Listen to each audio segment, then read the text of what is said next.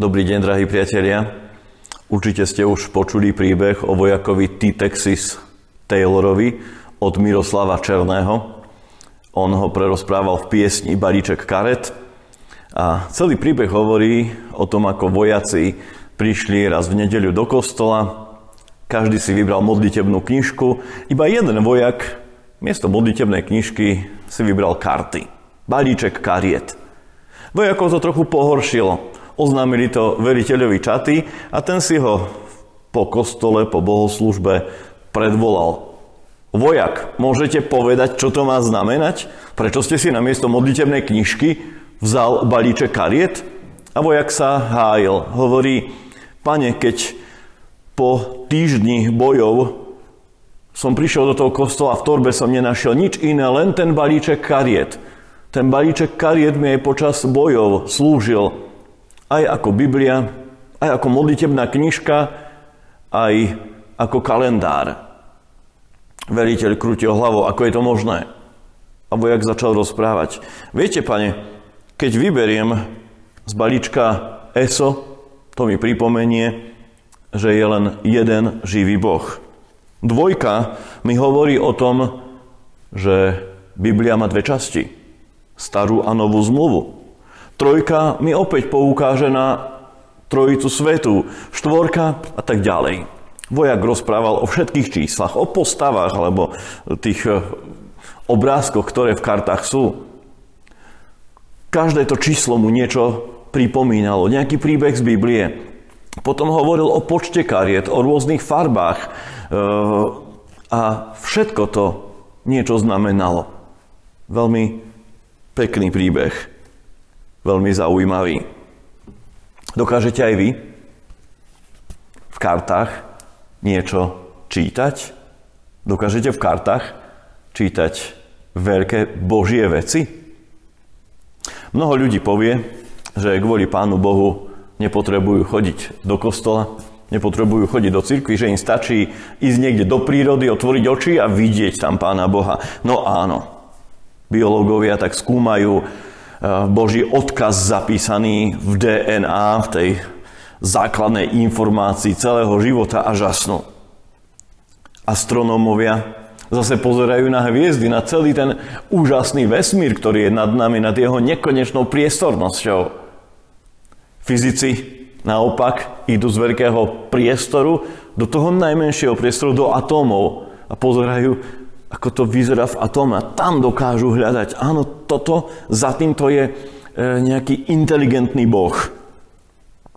Matematici nachádzajú odtlačok múdreho stvoriteľa v čísle, ktoré nazývajú božské číslo, Eulerovo číslo. Hudobníci zase dokážu Pána Boha ukázať v nádherných skladbách. Maliari v umeleckom zobrazení svojich predstav. No áno, ak chcete Pána Boha, teda jeho stopy, nájsť, tak ich môžete nájsť naozaj kdekoľvek, čokoľvek zoberiete do svojich rúk. Ak chcete nájsť tie stopy od Pána Boha, nájdete ich všade. Stačí iba chcieť a hľadať ich. Obklopujú nás.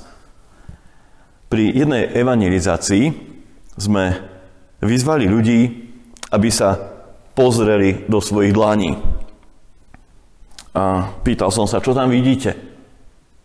Nakoniec sme došli k tomu, že na dlaniach je napísané písmeno M. Tie také čiary, ktoré tam máme na dlaniach, ono sú to len záhyby kože, ale vidno tam písmeno M. No schválne skúste, pozrite si. Väčšina ľudí to tak máme. Písmeno M. A na tej evangelizácii sme pokračovali. Čo to písmeno M znamená? Máme dve ruky, na obidvoch rukách písmeno M. A pre nás je to tiež Boží odkaz. Máme tam napísané miluje ma. Niečo veľmi nádherné. Miluje ma. Pán Boh ma miluje. Čo si úžasné. Čo si krásne. Američania, ktorí tam s nami vtedy boli na tej evangelizácii, prišli za mnou a hovorili, no dobre, pre vás Slovákov je tam napísané miluje ma. Ale čo je tam napísané pre nás? V našej reči. No neviem, čo je tam napísané v angličtine. My Slováci, aj bratia Češi, to máme veľmi pekne. A schválne, ak nájdete niečo, čo môžu znamenať tie dve písmena M na našich rukách aj pre ľudí v iných jazykoch, kľudne to napíšte do komentára pod toto video. Nech nás to všetkých poteší a povzbudí. Niekto si ale povie, písmena M na obidvoch rukách, no je to pekné, ale ešte to nič nehovorí o Pánu Bohu. To nás môže milovať ktokoľvek. Môže ma milovať moja partnerka, môže ma milovať môj psík, čokoľvek to môže byť. To nemusí byť Pán Boh. No dobre, ale keď sme už používali dve dlane, tak potom skúsme tie dlane dať tak dokopy. Dajme ich takto dokopy.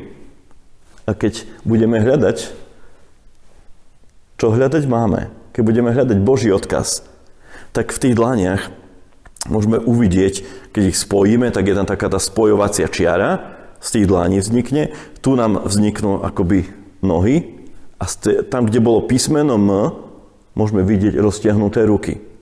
Pod maličkami môžeme vnímať hlavu, aj s korunou. Tam môžeme vidieť ukrižovaného Pána Ježiša Krista. Je to krásny obraz. Kto ma miluje? Miluje ma Pán Ježiš Kristus. A ako ma miluje? Takže až zomrel za mňa na kríži. Je to úžasné. O Pánu Bohu sa môžeme dozvedieť naozaj úplne odvšadiaľ. Stačí chodiť iba s otvorenými očami. A tu by som mohol povedať amen. Pretože to by ako dnešné povzbudenie mohlo celkom stačiť. Mohli by sme sa teraz už iba pomodliť a dnešné zamyslenie by bolo na konci. Lenže niečo tam chýba. Stále nám to môže prípadať také nie celkom úplné. Jednak ešte sme nepočuli žiaden text z Biblie. A druhá vec, hľadať Pána Boha iba z prírody, iba z vecí okolo nás, myslím si, že to je nedostačujúce. To nie je celkom ono. Nestačí predsa iba poznať Božie stopy. Čítať všade jeho odkazy. Treba spoznať a poznať aj a najmä jeho samotného. A to sa nestane pri balíčku kariet z nejakej nostalgickej pesničke. To sa nestane ani pri nádhere všetkého Božieho stvorenia, od nekonečného priestoru vesmíru až po krásu ľudského umenia. Pána Boha potrebujeme spoznávať viac. Na to máme práve Bibliu. A v nej v ekumenickom preklade čítame aj odkaz apoštola Pavla v jeho druhom liste pre Timotea 3:16-17. Celé písmo je Bohom vnuknuté a užitočné na učenie, karhanie, nápravu a výchovu v spravodlivosti, aby bol Boží človek dokonalý a pripravený na každé dobré dielo. Čo to znamená? Že celá Biblia, celé písmo nás učí a sprevádza, aby sme lepšie spoznali Pána Boha. Ale aby sme spoznali aj seba. A tak, aby sme boli pripravení konať Božie veci, ku ktorým nás on posiela. Bez Biblie sa ťažko dozvieme, aký úplne úžasný, múdry a svätý je náš Pán Boh.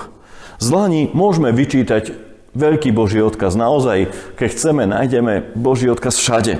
Aj z dlane. Môžeme sa dokonca dočítať tam, že nás miluje, že zomrel za nás na kríži. No Biblia je ešte viac. Tam v nej spoznávame, aký je Pán Boh aj v iných situáciách, aký bol predtým v izraelskom národe, aký je v cirkvi. Môžeme sa tam dozvedieť, ako Pán Boh rozmýšľa, ako koná, aké má plány.